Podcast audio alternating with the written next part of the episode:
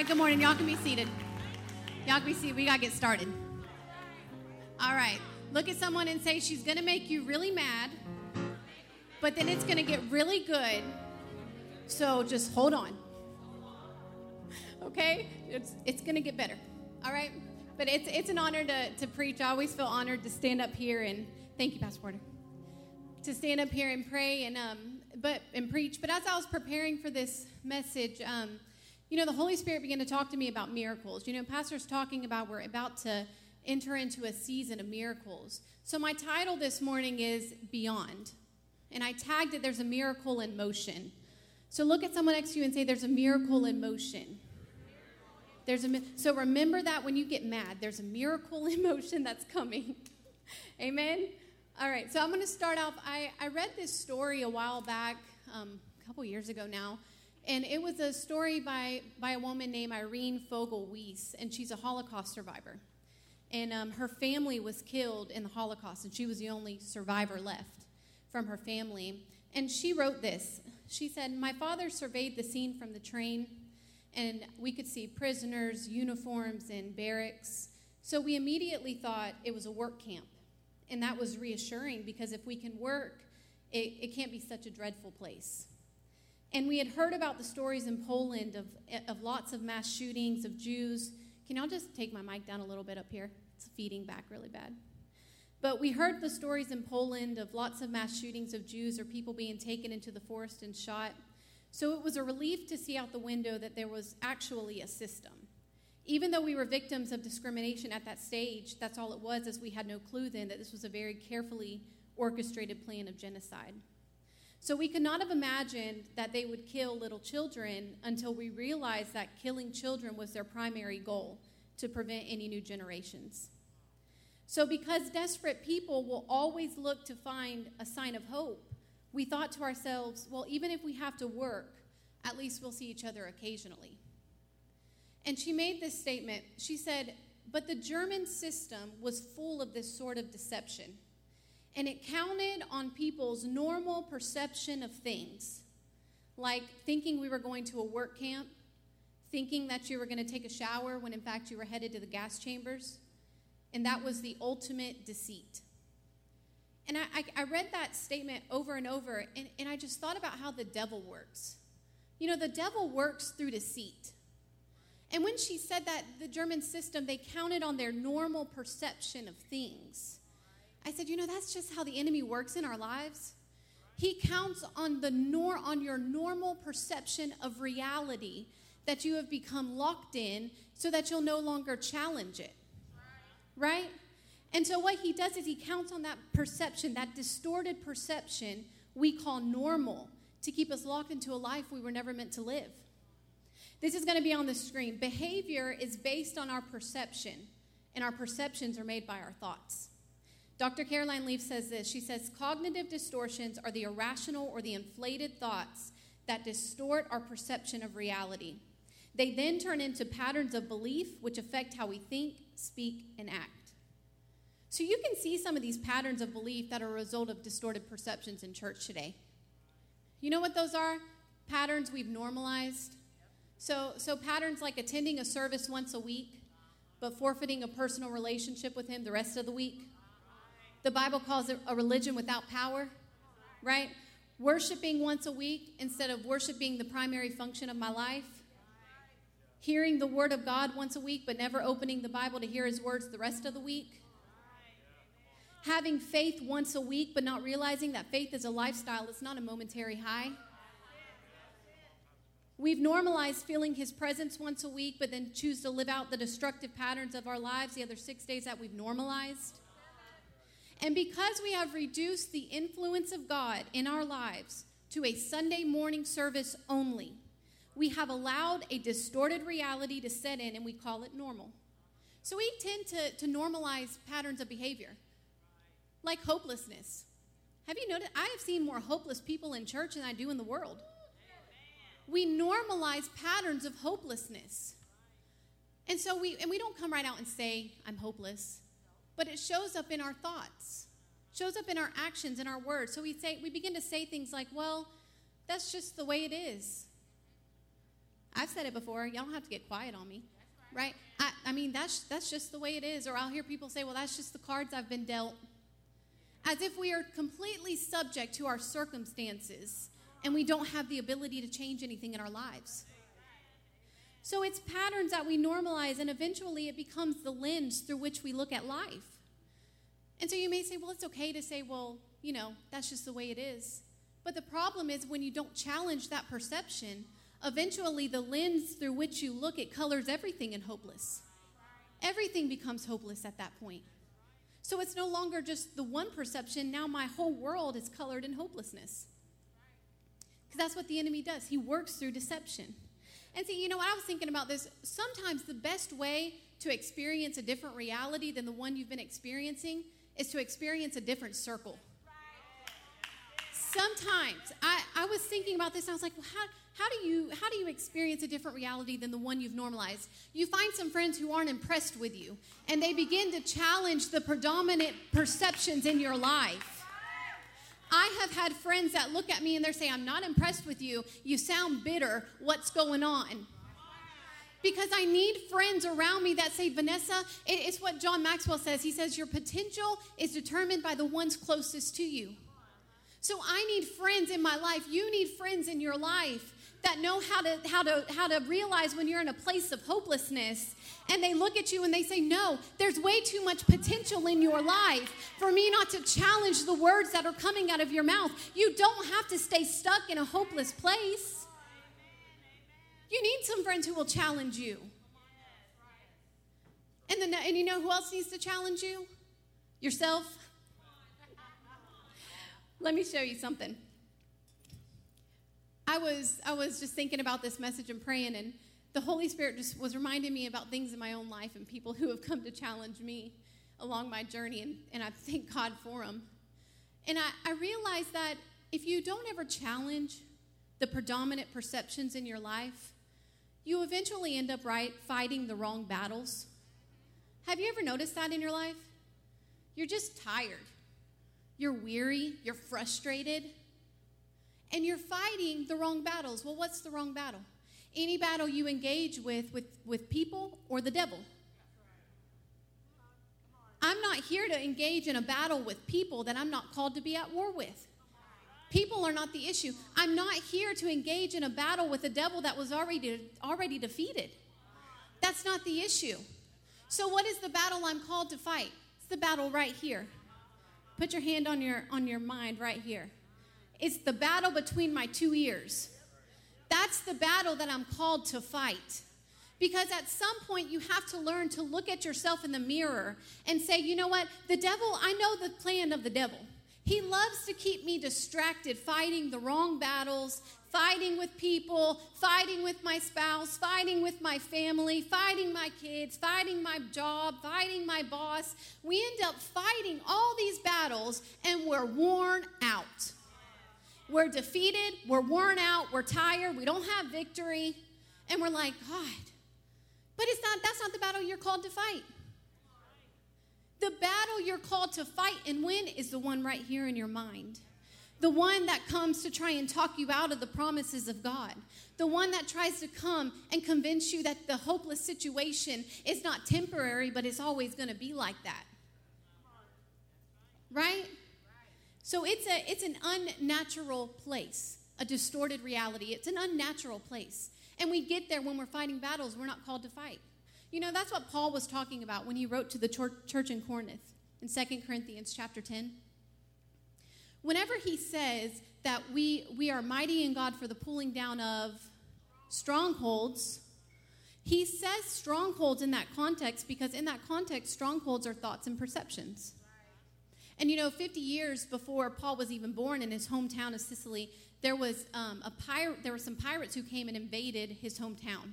So the Roman army and the pirates were going at it, and the pirates would actually hide behind these huge rock fortresses. And so I can imagine Paul, he's like writing to the church in Corinth, and he's like, how do I explain battles that are useless? Rock fortresses. Rock fortresses. I'm going to use this example because here's what a rock fortress is, right? You're standing behind this structure and you're hiding behind it. right? Because here's the thing about your thoughts. Your thoughts gather and then they build. Thoughts are not singular. Thoughts gather and then they build. So what he was saying was brick, like bricks or stone, brick by brick, stone by stone, the thoughts you allow to remain in your mind end up piling up on top of each other. And eventually they become so high that it is more real to you than the very word of God in your life. And then we wonder why we come into church on Sunday morning, we just can't feel God. We wonder why we sit in church week after week and we hear the word of God preached, but we just don't feel anything. Have you ever been in that place? Because what happens is when the word of God, listen to me, when the word of God, praise him, when the word of God comes to challenge you, you no longer feel convicted to change because you have normalized your own dysfunction. If you sit in church week after week and you hear the word of God being preached and you never feel convicted to change, it's because there's a fortress been placed in your mind and you no longer feel convicted to change, because why challenge what is normal in my life? And we do that in church. We come into church week after week and there's normalized areas of dysfunction in our life. Come on, we do that in church. We want to whisper about everybody else's dysfunction, but we want to dress ours up real nice. Come on, you know we do that. Don't act like that. We talk about everybody else's dysfunction, but we dress ours up real nice. But here's what Colossians 3 verse 12 says. You are always and dearly loved by God. So robe yourself with the virtues of God, since you have been chosen to be holy. Listen to this. Be merciful as you endeavor to understand others. Be merciful as you work to understand others, showing kindness towards all. Be gentle and humble, unoffendable in your patience with others. Tolerate the weakness of those in the family of faith, forgiving one another in the same way you have been graciously forgiven by Jesus Christ. If you find fault with someone, release this same gift of forgiveness to them, for love is supreme and must flow. It must. I hear a lot of people talk about maturity in the church, but they don't love nobody. The Bible says that the true mark of maturity is ones who walk in love. Okay, I'm just going to move on. James chapter 1, verse 26. James is my favorite book in the Bible. This is what it says. If someone believes they have a relationship with God, but fails to guard his words, then his heart is drifting away and his religion is shallow and empty.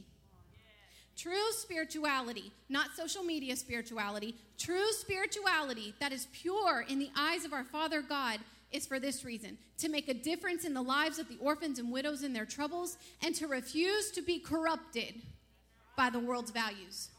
We don't like words. We don't like scriptures like that. I know we don't like those passages. You're probably thinking the message that she came to preach was miracles, and now I'm offended, right? We're getting there. Just hold on with me.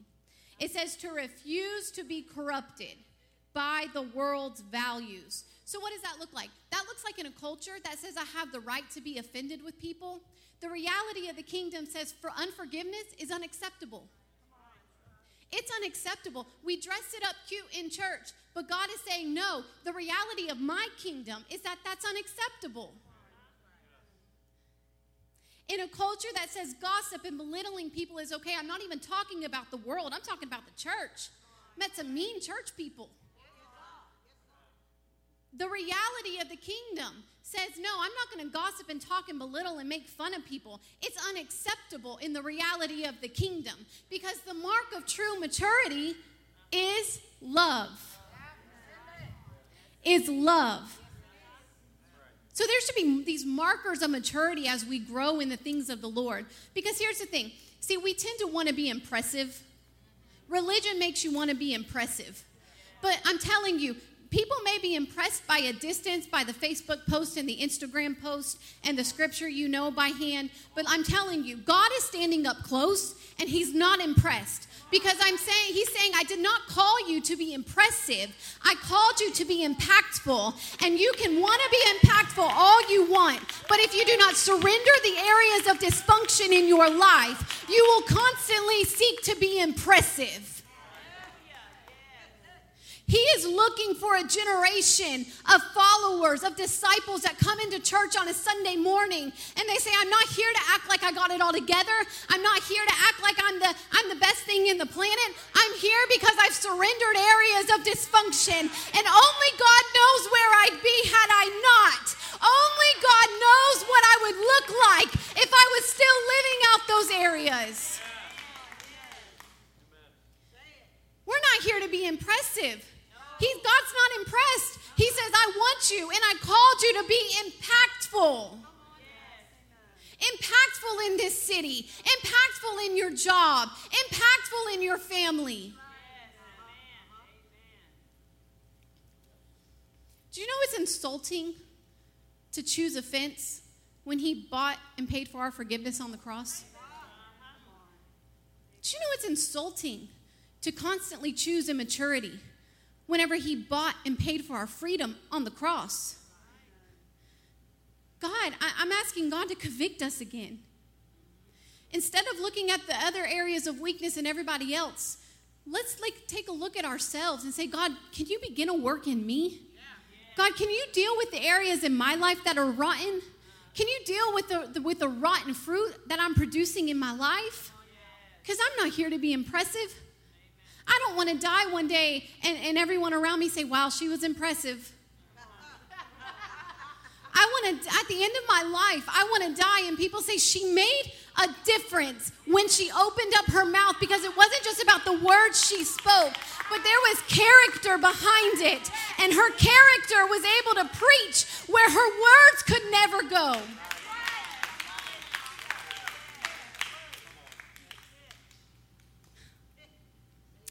Jordan Peterson, he's a clinical psychologist, and he makes a statement.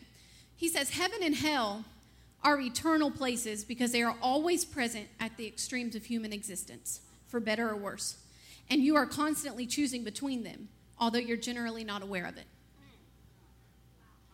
So we think perceptions and attitude and language and gossiping and belittling and being offended, we think that's okay. But did you realize that with every choice you make between heaven and hell, between death and life, that you are becoming more aware of the reality you choose, because whatever you choose to focus on becomes magnified in your life. So we like gray areas, right? You're like, Vanessa, that's very extreme. No. The Bible says that death and life is in the power of the tongue. So with every choice I make, as I walk through my day, as I deal with those people that hurt me, as I deal with the disappointments of life, as I deal with my spouse, as I talk to my kids, with every choice, I am making a decision between heaven and hell, death and life. There's no gray area. Amen. And with each choice, I'm becoming more aware of whatever reality I've decided to follow. That's right. So if I've chosen life, then the reality of my life will reflect that. But if I've chosen death, the reality will be the deterioration that's happening within. Right? I know I've got to move on. We're running out of time. I feel like the Holy Spirit has something today, so I'm trying to get there. Y'all are going to get happy. Just look at your neighbor. Say, it's going to get better. We're getting to miracles. We're getting to miracles. So we're talking about there's a miracle in motion over your life. But see, the problem is this. If your reality remains distorted, if you continue to have a distorted view of God and his nature, then you will view miracles as a rare occurrence rather than a natural experience. Because that's what we do in the church. In the church, we in America, in Western theology, we tend to look at miracles as an addition to. It's a bonus. It's the cherry on top. Right? Well, maybe if I get to the right service at the right time with the right speaker, there will be a miracle. And we tend to look at miracles like that, like it's a rarity instead of the expectation. But see, if we're not viewing miracles as the expectation, wherever we go, wherever we walk, it's because we have a distorted reality. See, God didn't give us power and authority to sit around and wait for the rapture. And he didn't give us power and authority to sit around and wait for the pastor to pray on our behalf. He said, I'm giving you power and authority over the devil. To do what? To invade darkness. To invade darkness. In Luke chapter 6, verse 46, Jesus asks this question. He says, why do you call me Lord, but you don't obey what I say? Why do you call me Lord, but you don't do what I command? Well, what did Jesus command? Let's look at Matthew chapter 10, verse 8. Jesus is looking at his disciples, and he gives them a command. Notice he didn't ask, hey, guys, if your theology matches up with what I'm about to ask you to do, it'd be great if you execute it.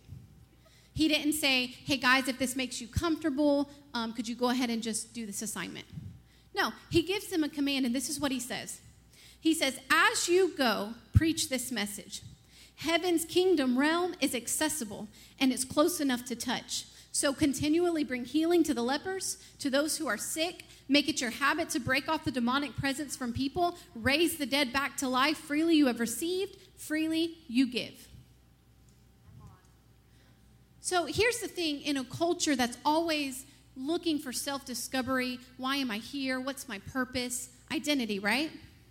You will never find your identity apart from obedience. You will never find your obedience apart from obedience, right? See, and it's not a pick and choose gospel. Well, my theology agrees with this command that Jesus said, so I'm going to live out that one. Or I'm comfortable with this part of Jesus, so I'm just going to live out that command. No, he says, don't even call me Lord if you're not willing to obey what I have said. What did he say? Heal the sick, raise the dead, heal the lepers, break demonic oppression off people. Why do we make it so complicated in the Western church today?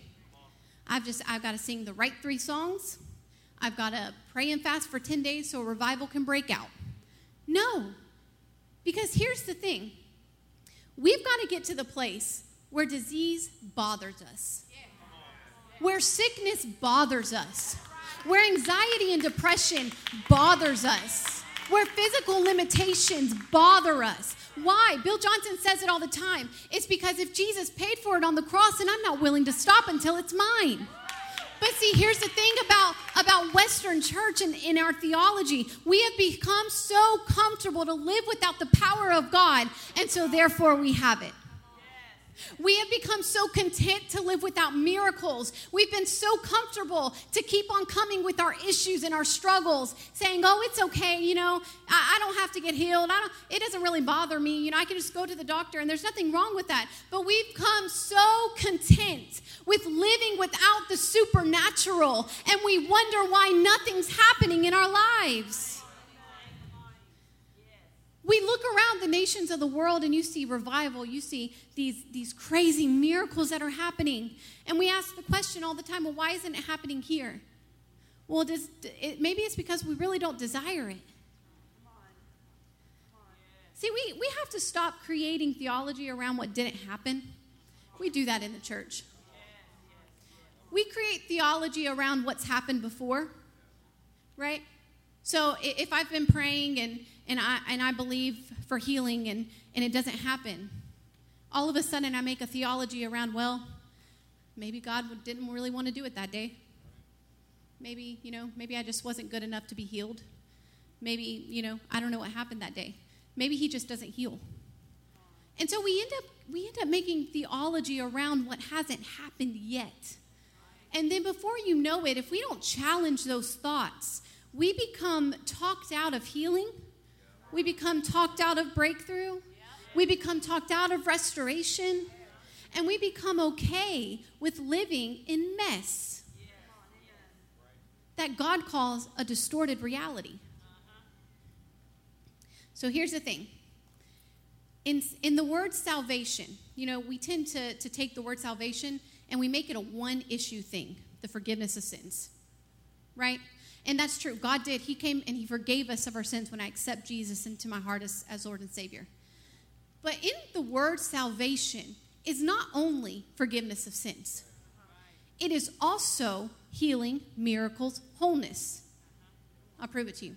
Isaiah 53:4. It says, "Yet he was the one who carried our sickness and endured the torment of our sufferings. We viewed him as one who was being punished for something he himself has done, as one who was struck down by God and brought low. But it was because of our rebellious deeds that he was pierced, and because of our sins he was crushed." Listen to this. He endured the punishment that made us completely whole. And in his wounding, we found our healing. So yeah, we're saved from sin, but we're saved to wholeness. We are saved from our sins, but you've been saved to a state of complete wholeness. It's the original intent that God had for your life. And if we're not careful, we're going to continue to create this theology that says, well, I don't really need to believe God for that because I've never seen it before, so I don't even think he does that anymore. When God said, when Jesus went to the cross, and he died for the forgiveness of my sin, but he also died that I could live in the original design he had for my life. And that didn't include sickness. God does not put sickness on people. He does not put sickness on people. He does not put disease on people. The original intent of your life is completely whole. It is completely whole. So if miracles are the expectation, then I need to realize that miracles are the assignment. Miracles are the assignment of every believer in this room. It's not just the job of the pastor. It's not the job of the church staff to flow in miracles. Miracles is your assignment. It became your assignment the day you accepted Jesus into your life as Lord of Savior. He said, "I have come to make you whole. So freely you have received, now freely give." He's talking about the miracle realm. When Jesus looked at his disciples and he said, "Guys, here's what I want you to do. Heal the sick." It wasn't an option. He's saying, this is your natural assignment that I have called you to do. And any other reality is not acceptable. Amen. Have you ever wondered why we see the impossible situations in our life and we tend to cower back? We're like, I don't know how that's going to happen. I'm not sure how that's going to happen. God places the impossible situations in front of you because he says, here's your assignment. It's to take everything that I declared as possible, and it's to invade it. It's to invade that place that says it's not possible. That is your assignment every single day. And it's not just for the four walls of a church. You're to flow in miracles in your house. You're to flow in miracles on your job. You're to flow in miracles in your finances and on your workplace. Miracles are not an addition to, they are the assignment of our lives. So I know we got to move on. How do we live like miracles are the expectation and not a rarity? Well, number one, you've got to be aware. I ask the Holy Spirit now, I ask him all the time throughout my day, make me aware. Make me aware, because we're a very busy society. We're very busy. And we tend to see the impossible situations around us, and we tend to just walk on by them as if we don't have the power and authority to deal with it. But Jesus said, I came so that you could have life and have it more abundantly. So there's some things I believe. If Jesus said that I have the mind of Christ, then I'm just going to determine that I'm not going to live anxious.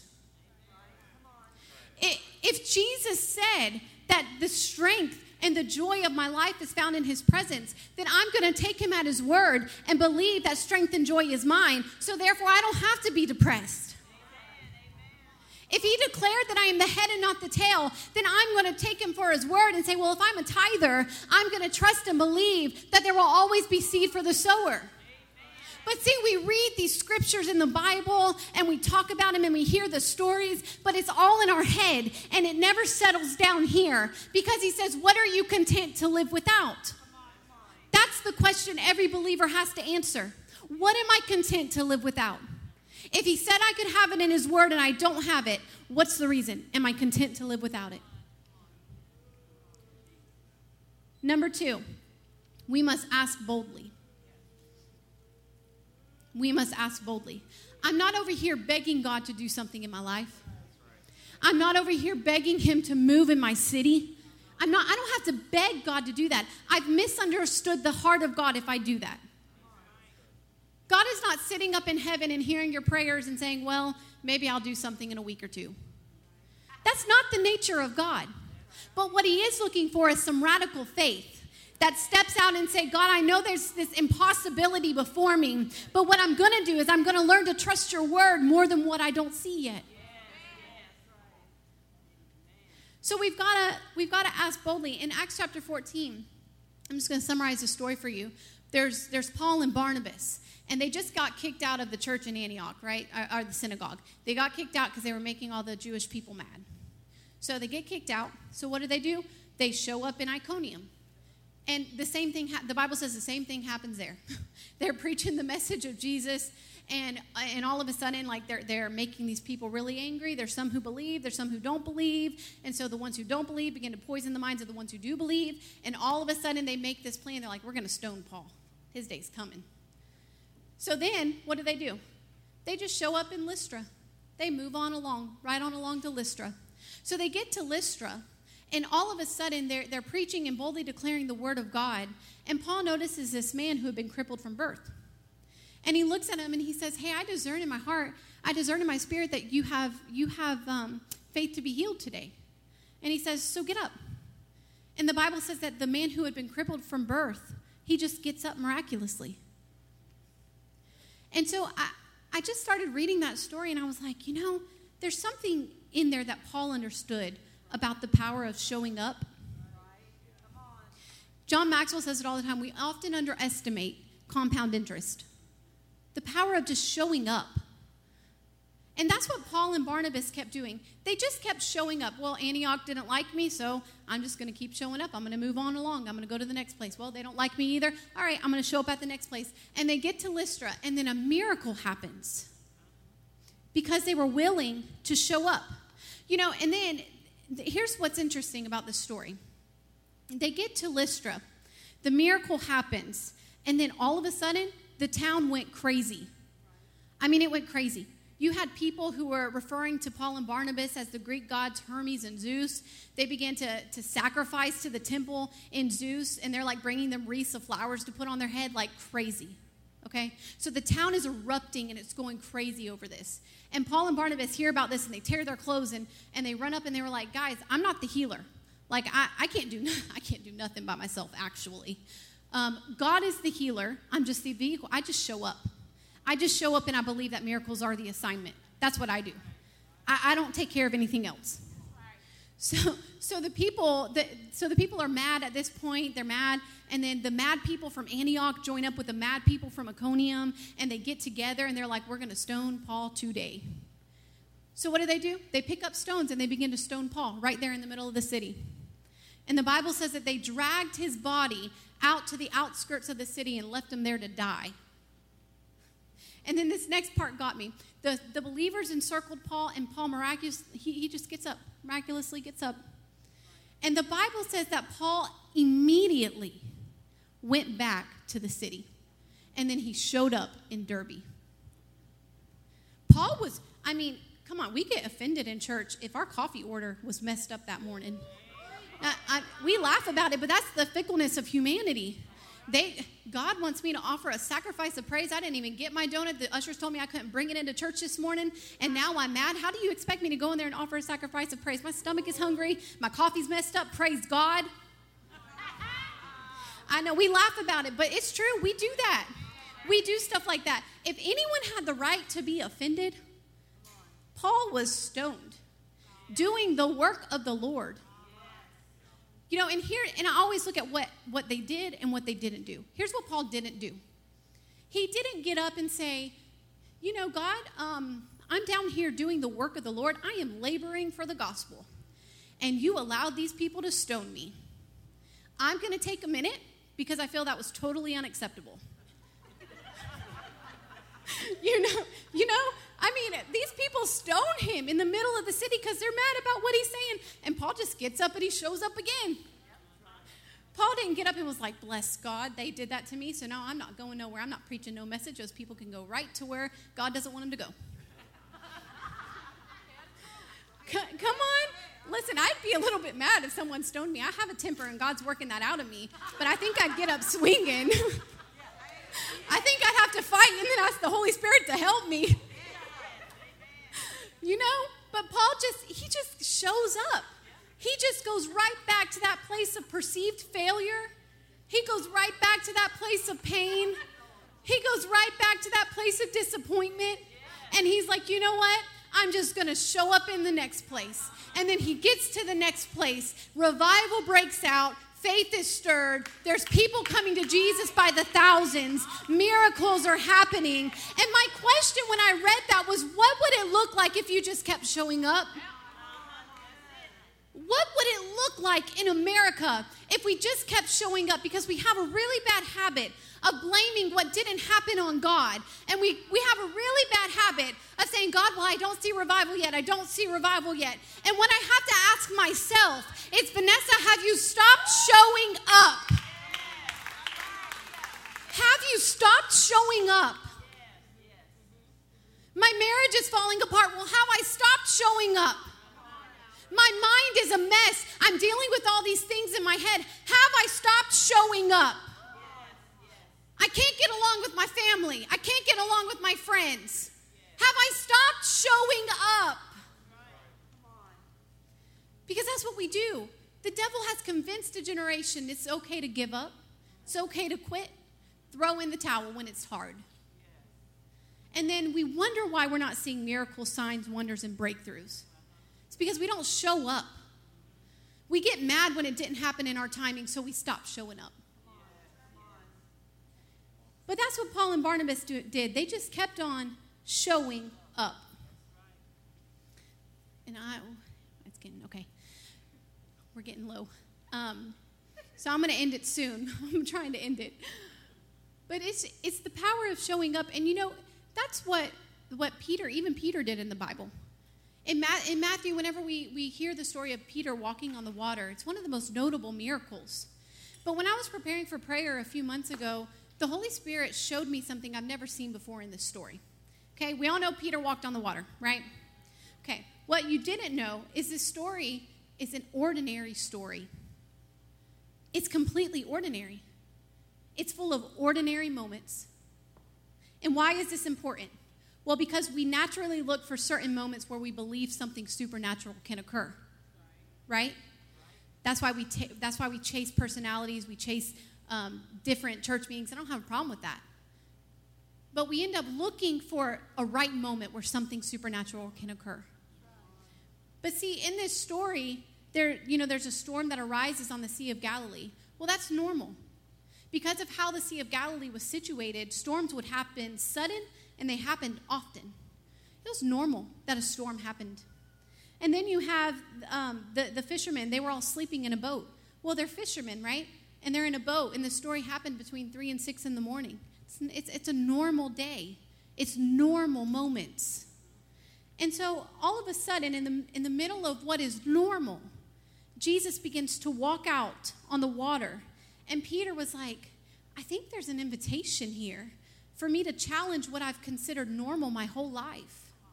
I think there's an opportunity for me to do something I've never done before. And see, Peter could have allowed his perception of normal to stay in the boat where it's comfortable, where Jesus is near, but it doesn't require action on your part, right? And this is what I felt the Holy Spirit say to me in that story. How many times have you forfeited the invitation to move out to where he is for the sake of remaining where you are because you're satisfied with knowing he's near instead of being compelled to be where he is? How often do we forfeit our invitation for healing? We forfeit our invitation for the supernatural to happen in our lives? How often do we forfeit it because we're satisfied with knowing Jesus is near in the storm instead of being compelled to move to where he is? Peter could see Jesus. He saw his face. He heard his voice. He could hear him. He saw him. And he could have been content to say, you know what? Jesus is near to me in the storm. Everything's going to be fine. But he said, wrapped up in this natural moment is a supernatural encounter that has an invitation extended to me. And I don't have to take it. I can stay right here where I am and be satisfied with the Jesus I know. Or I can be compelled to get out and be where he is. See, I believe Jesus showed up in the middle of the ordinary to show Peter, you don't have to look for the right moment. Unwrap the right moment. You unwrap the moment. You unwrap the moment as you walk in your home. You unwrap it. You unwrap the moment as you walk into your job. You unwrap it whenever you witness an impossible situation. You unwrap the supernatural that has your name on it already. Because here's the thing, there's a miracle in motion over my life. If I truly believe that miracles are the assignment, the miracles are present. They're just waiting on my motion. I can't believe that miracles are my assignment, but not believe miracles are present. Right. Miracles are present, and they are the assignment, but they require motion. Because here's the thing about Peter. He had bold faith in that moment. And do you realize that bold faith is offensive to the stationary? Bold faith becomes offensive to the ones who are content to live with their version of Jesus. Bold faith is offensive to the ones who become comfortable in their issue and struggles in life. And that's why Jesus says, I'm looking at my church in America, and I'm saying, don't you realize that there's a miracle in motion over your life? Because miracles are the very assignment. It was the very heart and nature of what Jesus came to do.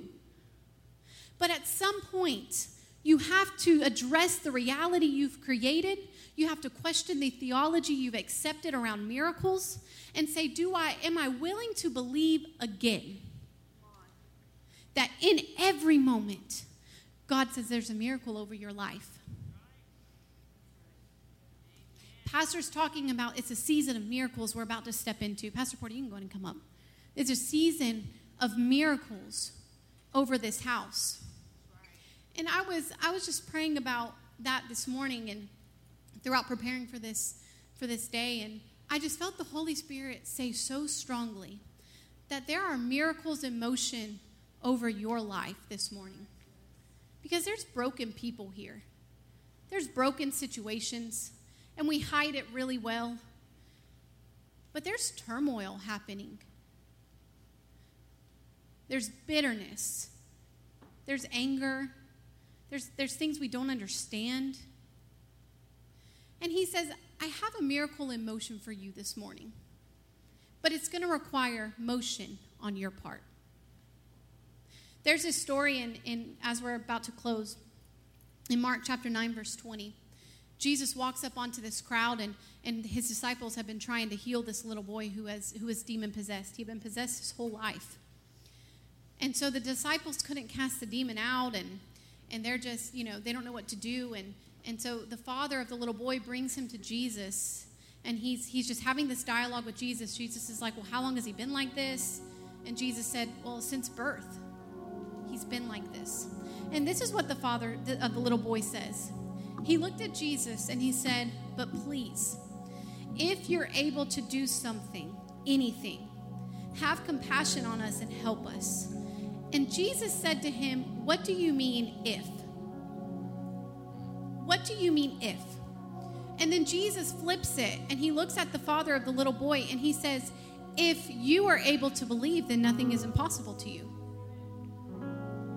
There was a miracle in motion. You see, and Jesus had all these things happening in the story, right? So Jewish exorcists, whenever you read on down that story, Jesus commands the deaf and mute spirit to come out. Well, traditional Jewish exorcists, they didn't believe that you could cast a demon out if you didn't know the name of the demon. So tradition was telling Jesus, hey, this little boy can't be delivered. Tradition was saying it's not going to happen for him. The people around him that were witnessing the disciples try and cast the demon out, they were saying, yeah, they already tried. It's not going to happen. And then if you keep on reading down that story, the demon, when it encountered Jesus, because, you know, he knew its time was limited, right? Can't stay there when Jesus is there. So the demon began to shriek, and then it threw the boy into the worst seizures he'd ever had in his life. Why was he doing that? Well, the enemy was trying to do the most damage in the shortest amount of time because he knew his time was limited. And Jesus wasn't moved by any of it. He's just sitting there having a dialogue with the dad. How long has he been like this? Not moved. Not moved by what tradition said. Not moved by bad theology. Not moved by the damage that the demon was trying to do. He was, and I feel like that part was included to say that it doesn't matter how long you've been the way you've been. It doesn't matter how long the damage has been present in your life. It doesn't matter how steeped you've been in tradition. It doesn't matter how long you've had the wrong theology. Because when Jesus becomes in your plate, when he becomes present in the midst of your struggle, he asks the question again, will you believe? It's not if he's able to do something. It's if you're able to believe. You can go ahead and stand up this morning. And I just felt this morning that Jesus wants to do some miracles in our lives this morning. I believe that with everything in my heart. My heart was burning this morning as I was praying because I was like, God, there's some broken situations here. There's some people who have been stuck in mess a long time. There's some people who need a financial miracle. There's some people who have had pain in their body. There's some people who have been struggling in their mind. There's some people who are dealing with addiction. And I really feel like God says today is the day. There's a miracle over your life. The question is, will you believe again? So what we're going to do is we're going to sing this song. And if that's you this morning, I want you to start making your way to the altar. If you're believing for a miracle this morning, I want you just to make your way down here. We're going to pray. All right?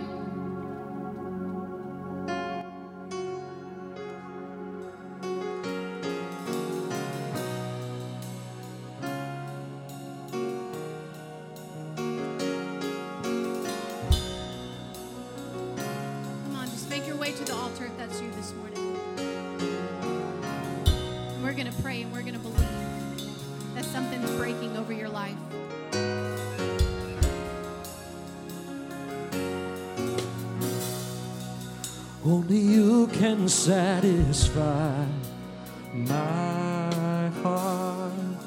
Only you can satisfy my soul. Only you can satisfy my heart.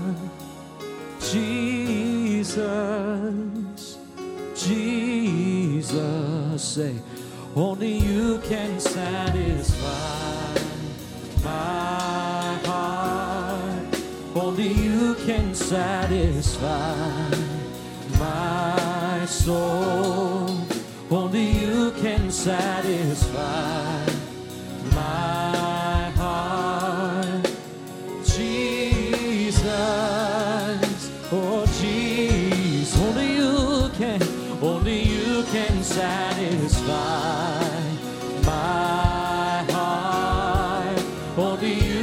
Satisfy my soul. Only you can satisfy my heart. Oh, Jesus, Jesus.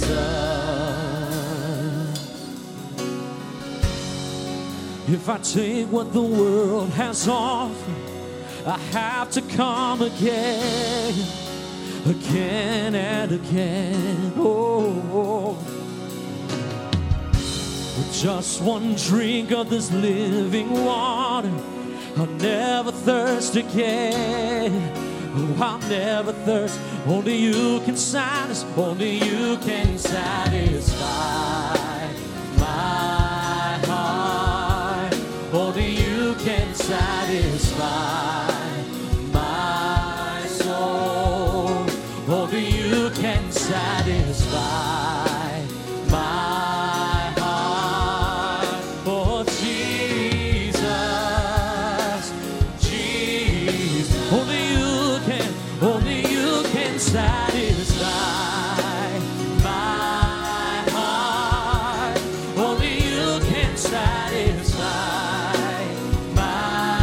soul. Only you can satisfy.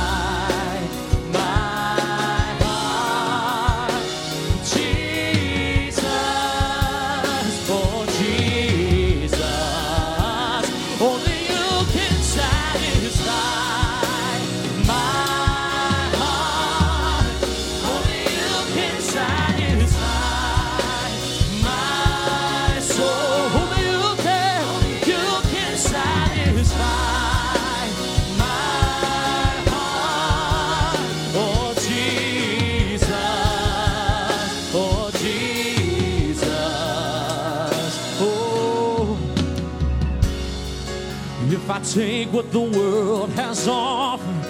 I have to come again, again and again. Oh, with just one drink of this living water, I'll never thirst again. I'll never thirst again. 'Cause Jacob's well will never do, so I will draw from you, 'cause this old world will never do, so I will draw from you. Say, Jacob's well will never do, so I will draw from you, 'cause this old world will never do, so I will draw from you. Come on, we're going to continue to worship. We're going to sing that again. But I feel like the Holy Spirit won't let me let this go. There's some people still that have not come to the altar, and you have made this statement in your head, and you have said, God, I need you to do something, and if you don't do it, I don't know what I'm going to do. And you have been in a desperate place, and he's saying, stop hiding it, because today I'm healing it. And if you refuse to move, he says you can let it pass you by, but there is a miracle in motion over your life this morning. There's some people here this morning who have been dealing with severe back pain. There's people here this morning who are believing for an intervention in their children. There's people here this morning who are dealing with asthma today, and you need to come to this altar, because God says today is your day, and if you let it pass you by, it's not my fault. See, we often blame God for what hasn't happened, but he says, I just need you to show up, and I will do the rest. I don't need you to do anything but show up. So if you will begin to move out of your seat, if that's you, I'm going to give you another opportunity. Come on. You need to move out of your seat if you've been saying, today is my day for a miracle, and I need God to do a move in my life, because I don't know what I'm going to do if he doesn't. There's some marriages in here this morning that God is saying, I am mending what has been separated in your life.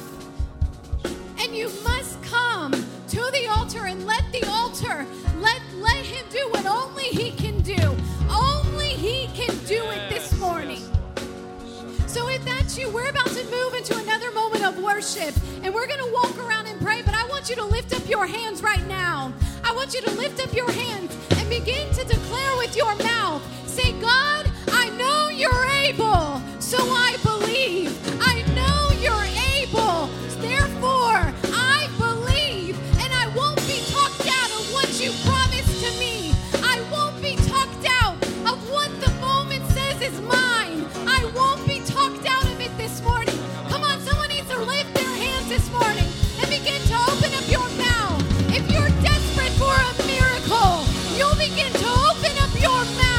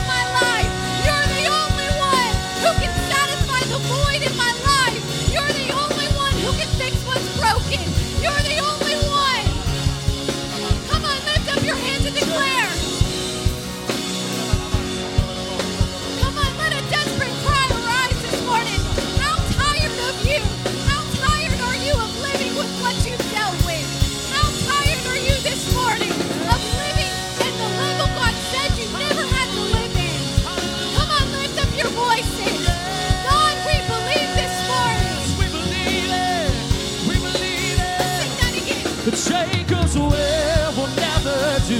So I will draw from you, 'cause this old world will never do. So I will draw.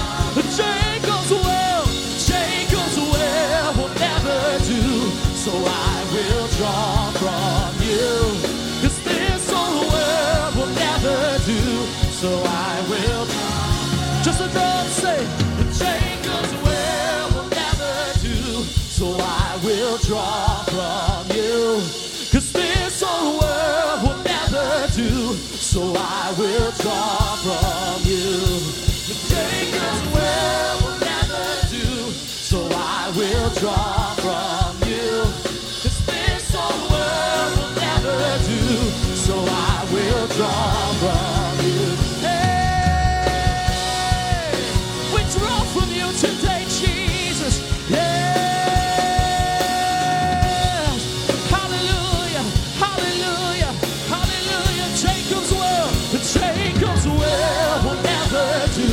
So I will draw from you, 'cause this old world will never do. So I will draw from you, 'cause Jacob's well will never do. So I will draw from you, 'cause this old world will never do. So I will draw from you. Only you can satisfy my heart. Only satisfy my soul. Only you can satisfy my heart, Jesus. Oh, Jesus. Only you can satisfy my heart. Only you can satisfy.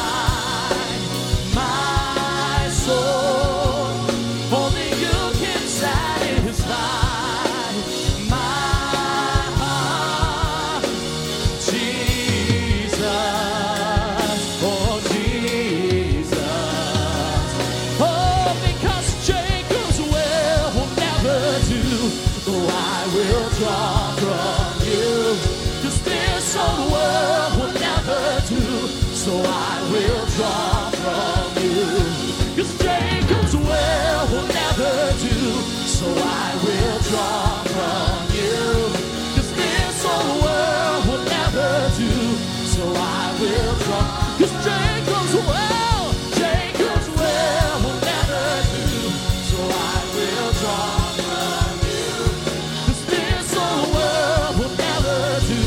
So I will draw.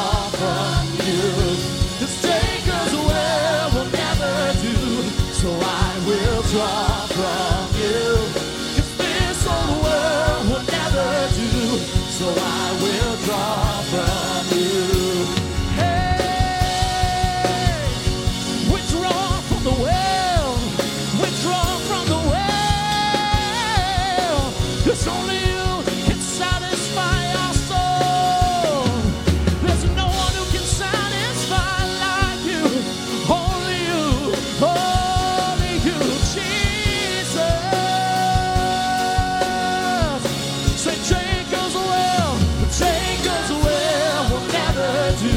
so I will draw from you, 'cause this old world will never do.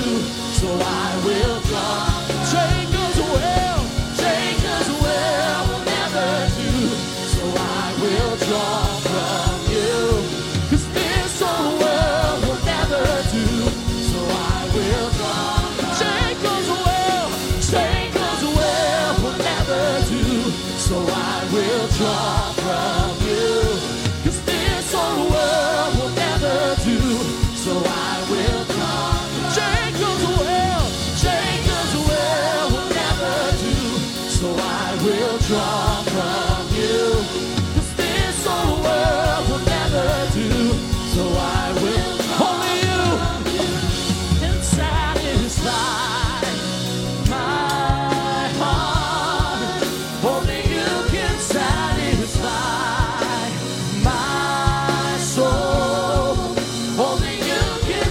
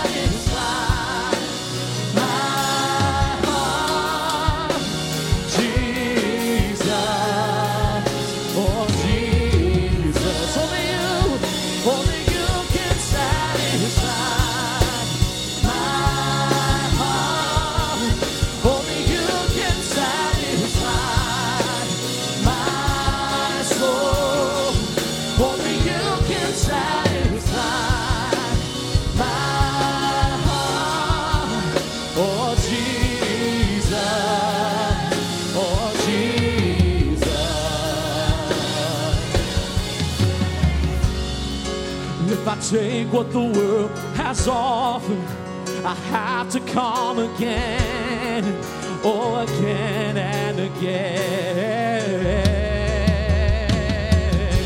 With just one drink of the living water, I never thirst again. I never thirst again. 'Cause Jacob's well will never do, so I will draw from you. 'Cause this old world will never do, so I will draw from you. Because Jacob's well will never do, so I will draw from you. And this old world will never do, so I will draw from you. Jacob's well will never do, so I will draw from you. This old world will never do, so I will draw from you. And Jacob's well will never do, so I will draw from you. And this old world will never do, so I will draw. And Jacob's well will never do, so I will draw from you. And this old world will never do, so I will draw. Just the voices, Jacob, Jacob's well will never do, so I will draw from you.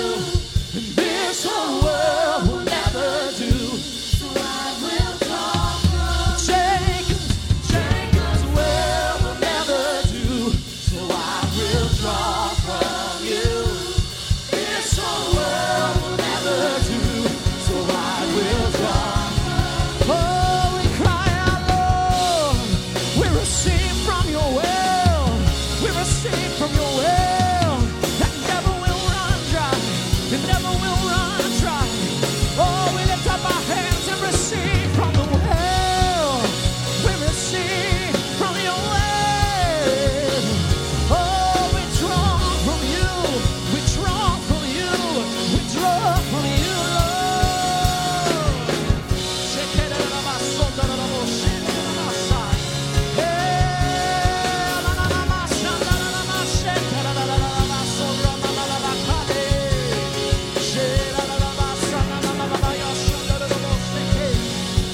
Hallelujah, hallelujah, hey. Jacob's well will never do, so I will draw from you. This old world will never do, so I will draw from you. Jacob's well will never do, so I will draw from you. This old world will never do, so I will draw. Jacob's well will never do, so I will draw from you.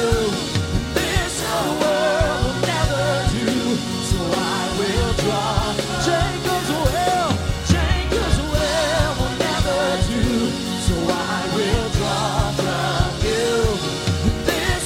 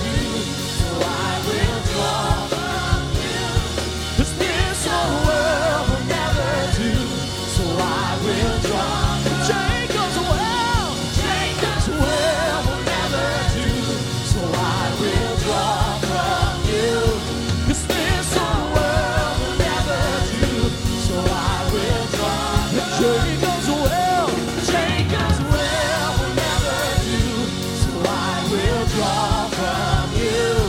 'Cause this whole world will never do, so I will draw. Jacob's well will never do, so I will draw from you. 'Cause this whole world will never do, so I will draw from you. So I will draw from you. This on the world will never do. So I will draw.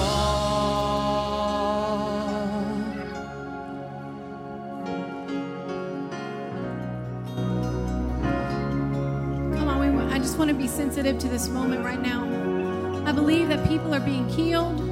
I believe that there's restoration taking place this morning. I believe that there's limitations that are removing in Jesus' name. So we just want to make room. Can we do that? Can we make room for what the Holy Spirit has? I know the hour's getting late and we're going to go. But if there's anyone else in here this morning and you say, you know, I really wanted to be prayed for, but I feel like I missed my moment. You have it. We can come up here and we'll pray. And then we're going to move on. Because I believe that miracles are truly the assignment. Miracles are truly the assignment. And as we move into this season of miracles that Pastor's calling, as believe that we're coming into, I just believe that every time you show up in this building, you need to believe for the miraculous to be manifested in this place. That's right. Because it's not going to be confined to the four walls of this building. I believe that Clewiston is about to experience the goodness of God. Amen. Clewiston is about to experience the supernatural moving of God like they've never known before. And so I hear that this morning. Get ready. Tomorrow when you go on your job, you better walk in there with your head held high and say, bring me the impossibility, because miracles are my assignment. Yes. Tonight, when you tuck your kids in that bed, you better look at those babies and say, miracles are your assignment. And you will not grow up thinking that they're rare. You will not grow up thinking that they're the exception to the rule. But my kids will know and work in the miraculous realm. So I believe that, amen? Amen. Can we just lift our hands and pray? I know there's still people praying. We don't want to interrupt that. And if you still want praying after, just come to the altar and we'll pray with you. But let's just lift our hands. God, we thank you for today. We thank you for the miracles that have taken place. I thank you that testimonies are going to come from today. I thank you that there is going to be testimonies that arise from this moment, because there has been a marking in the atmosphere today that says the impossibility is my assignment. And so I refuse to live in any other reality. I refuse to live in any other reality but wholeness and healing and restoration and blessing and the favor of God. I refuse to live in any other reality. God, thank you for challenging our theology this morning on miracles. God, I thank you that you're deepening your revelation on us, God. And let us look at miracles as our assignment rather than just a rare thing that happens every once in a while. But God, let the miraculous erupt in this place so much that it spills over into the roads of 27, into the roads of Clewiston. And all of a sudden, people will be driving their cars and they'll just end up here, because they'll say, I've got to witness something that I've never seen before, because I'm desperate for God to do something in my life. So we thank you for that, and we just praise you for what you've done, Lord. Thank you that you're so good to us. Thank you for being such a good God. Thank you for being such a good Father. We never want to be unaware of how good you've been to us. So Lord, let us always remember that you are going to be faithful. Someone just needs to hear that right now. He's going to be faithful. The prayers he praised, The prayers you've prayed, He's heard, and He's going to be faithful. Just keep showing up. Just look at your neighbor and say, just keep showing up. Just keep showing up and see what happens. In Jesus' name, amen. Well, we'll dismiss at this moment if you want to leave. If you still want prayer, please come down to the front, and our prayer team will be here to pray with you. We love you. Have a good week.